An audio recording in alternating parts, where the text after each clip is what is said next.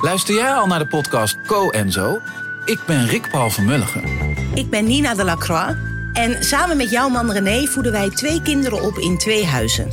Co-ouderschap. We hebben het over alles wat je daarin tegenkomt. Maar ook over de juice tijdens onze kinderloze dagen. Want die heb je ook in het co-ouderschap. Een podcast voor alle ouders in alle vormen. Maar ook voor alle mensen zonder kinderen. Zijn we eerlijk, heerlijk herkenbaar. Dus luister naar Co en Zo in je favoriete podcast-app.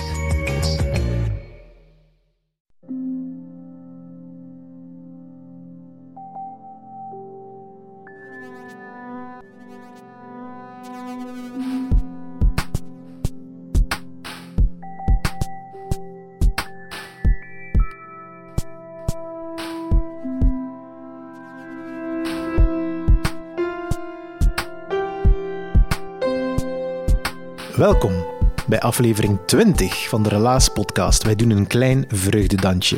In Relaas vertellen mensen een waargebeurd verhaal dat ze zelf hebben meegemaakt. En deze keer is dat het verhaal van Martijn Nelen. Eigenlijk is hij een stand-up poet. Niet gewoon om lange verhalen te vertellen, zeker geen proza, maar hij stond letterlijk onmiddellijk paraat voor Relaas.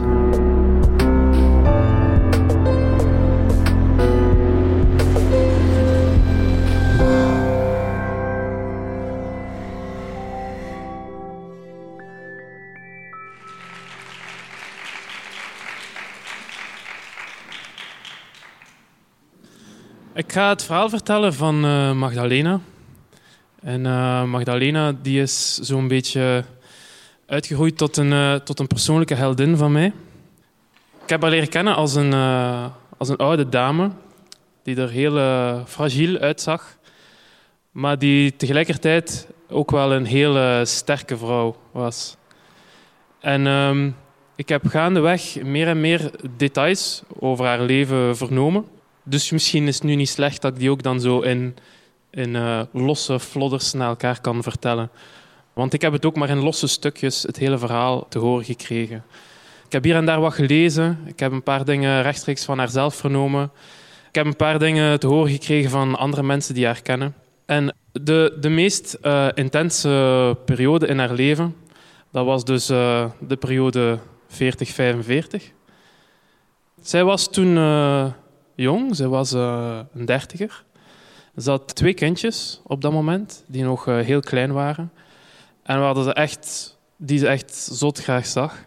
Haar man ook trouwens. Haar man was een arbeider, niet hooggeschoold of zo, maar had een heel goede inborst. En wat ik ook weet, haar vader, dat was een bakker. Dus dat was ook niet echt elite, hoog aangeschreven of zo. Maar vrij gewone mensen.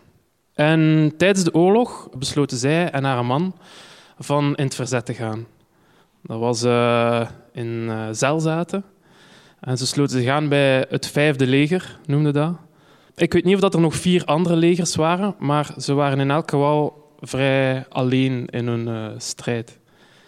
En ik heb de andere mensen die daarmee meededen, ook een beetje leren kennen aan de hand van het lidboek dat ze hebben bijgehouden. Dus de organisatie had een lidboek waar de naam en de uitleg, de identiteit van al die verzetstrijders stond opgetekend. En dat was vrij bizar voor mij om dat dan te lezen, achteraf. Want toen was dat levensbelangrijk, dat boekje, letterlijk en figuurlijk.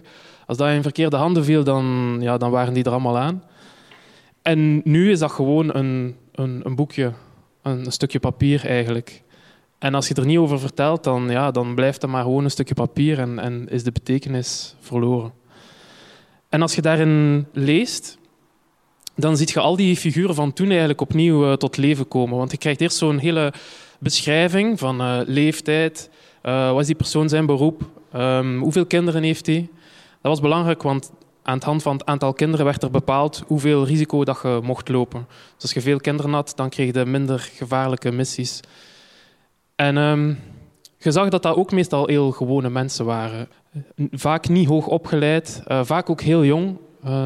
De jongste die ik ben tegengekomen waren 16. De oudste waren in de 40 of zo. En het waren vooral jonge 20ers. Daar staat van alles in. Die mensen, daar waren studenten bij. Daar waren huisvaders en moeders bij. Daar waren een werkloze, heb ik gezien. Een fotograaf. Een tekenaar. Er stonden zelfs beroepen tussen die nu niet meer bestaan. IJzerdraaier of zo, bijvoorbeeld. En die mensen hadden juist, gelijk Magdalena, blijkbaar allemaal beslist van... Oké, wij gaan in het verzet. En het maakt niet echt uit wat er gebeurt. Het was ook niet altijd enorm overdacht, heb ik de indruk. Niet altijd met een achtergrond van... wij zijn nationalistisch en dit en dat. Dat was gewoon een soort van spontaan rechtvaardigheidsgevoel, blijkbaar. En er staan ook aantekeningen bij in dat lidboek. Dus je ziet dat dat geschreven is in verschillende handschriften. Naargelang wie dat er is weggevallen of wie dat er gedood is tijdens de oorlog. Ze namen dat dan van elkaar over en ze vulden dat verder aan. En je leest hier en daar bedenkingen in de kantlijn. Bijvoorbeeld dan zie je een naam en dan staat ernaast geschreven van... niet meer contacteren wegens onbetrouwbaar. Of in de gevangenis. Of naar Duitsland. Zo random dingen die daar dan naast staan. En die achteraf gezien een enorme... die wel veel meer betekenis krijgen. En Magdalena zelf is blijkbaar eerst naar... Ze is verraden, eigenlijk. De missies die zij deed, was vooral berichten vervoeren voor het verzet. Helpen om de Engelse piloten terug richting Engeland te smokkelen. En ook wapens transporteren. Dus ik ken het verhaal van het gedemonteerde machinegeweer dat aan de binnenkant van haar rok was genaaid. En waarmee dat ze dan de Duitse wachtposten passeerden. Maar dat liep dus fout op een dag, omdat ze werd verraden. Hoe dat gebeurd is, is niet 100% duidelijk. Ofwel is er iemand bezweken voor geld, gewoon. Het kan ook zijn dat die persoon gemarteld is, maar daar ben ik het fijne niet van te weten gekomen. Maar ze is in elk geval dus verraden en ze werd eerst naar Brussel gebracht, naar de gevangenis daar. En dat viel achteraf gezien nog mee, want daar werd ze alleen maar in elkaar geslagen. Dus dat was nog niet het ergste, gezien wat er daarna gebeurde. En ik heb ook de dingen gezien die ze daar gemaakt heeft. Dus ze had een voorgevoel toen dat ze haar kinderen en haar man niet meer ging terugzien.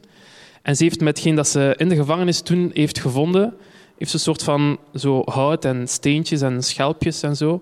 Heeft ze zo kleine speelgoedjes gemaakt voor haar kinderen. En dan... daarna is ze dus richting Duitsland en Polen gebracht. Via Bergen-Belsen naar Dachau, naar Auschwitz uiteindelijk. Ja, het zijn allemaal losse dingen die ik hier en daar heb bijeengesprokkeld. Ik weet bijvoorbeeld het verhaal van het ei. Ze lustte geen eieren. Dus ik heb haar leren kennen als iemand die nooit eieren had. Maar dat kwam omdat ze op een bepaald moment in Auschwitz een ei had gevonden. Dus van een of andere vogel die daar op de prikkeldraad of zo zijn nest had. Maar dat ei was een enorme buitenkans, gezien dat iedereen daar zo zwaar onder voet was. Dus ze heeft dat ei rauw opgegeten, maar dat was ook de reden waarom dat ze daarna nooit meer eieren heeft gegeten.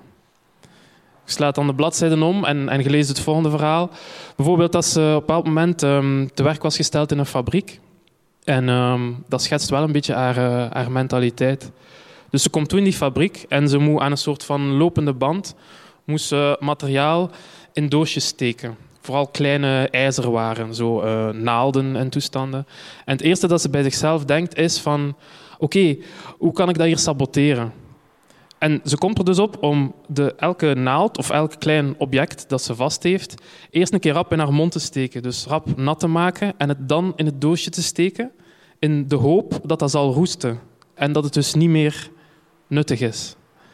Dus misschien sloeg dan nergens op, die redenering. En is dat ook nooit geroest of zo. Maar het schetst wel de denkwijze van die mensen. Ze is van alles tegengekomen. Ik weet maar een fractie. Toen ik haar kende, heeft ze altijd met mijn wandelstok rondgelopen. En de rechtstreekse aanleiding daartoe was één gigantische trap die ze heeft gekregen van een SS'er, zo met hun zwarte laarzen. En dat was daar het resultaat van. Ja, ze heeft verschillende keren gedacht dat ze dat niet ging overleven, maar dat was uiteindelijk toch het geval. Ze heeft 3 dodelijke ziektes gehad, dus tyfus, cholera en TBC tegelijkertijd. Haar longen bleven de rest van haar leven zeer, zeer gevoelig, maar ze heeft dat blijkbaar allemaal overleefd.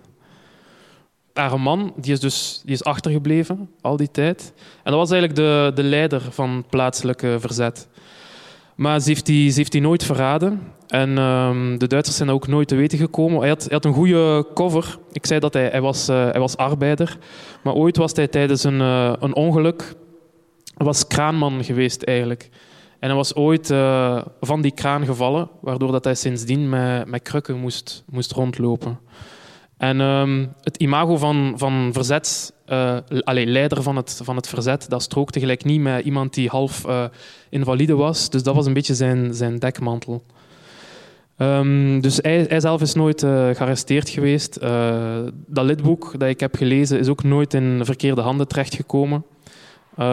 Het moment dat bijna gebeurd was, dat was toen dat er een huiszoeking was bij hen thuis. Dus zij was al gearresteerd. En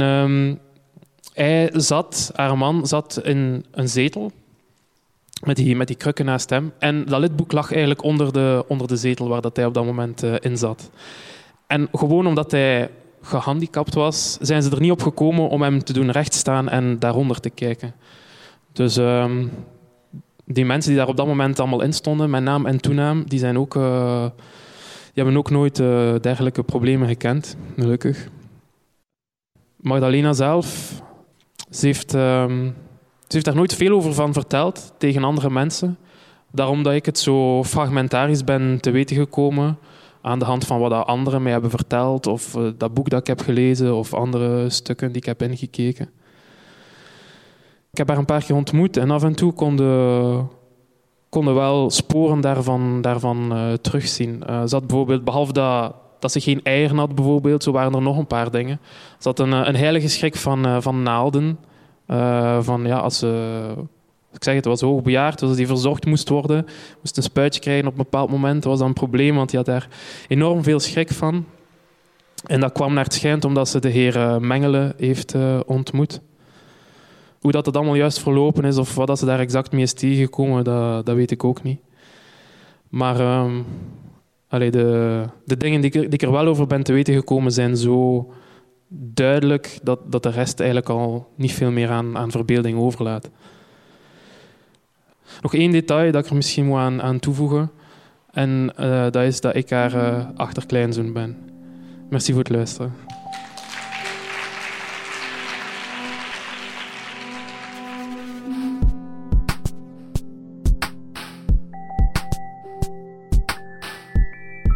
Dat was Relaas, aflevering 20. Je hoorde het verhaal van Martijn Nelen.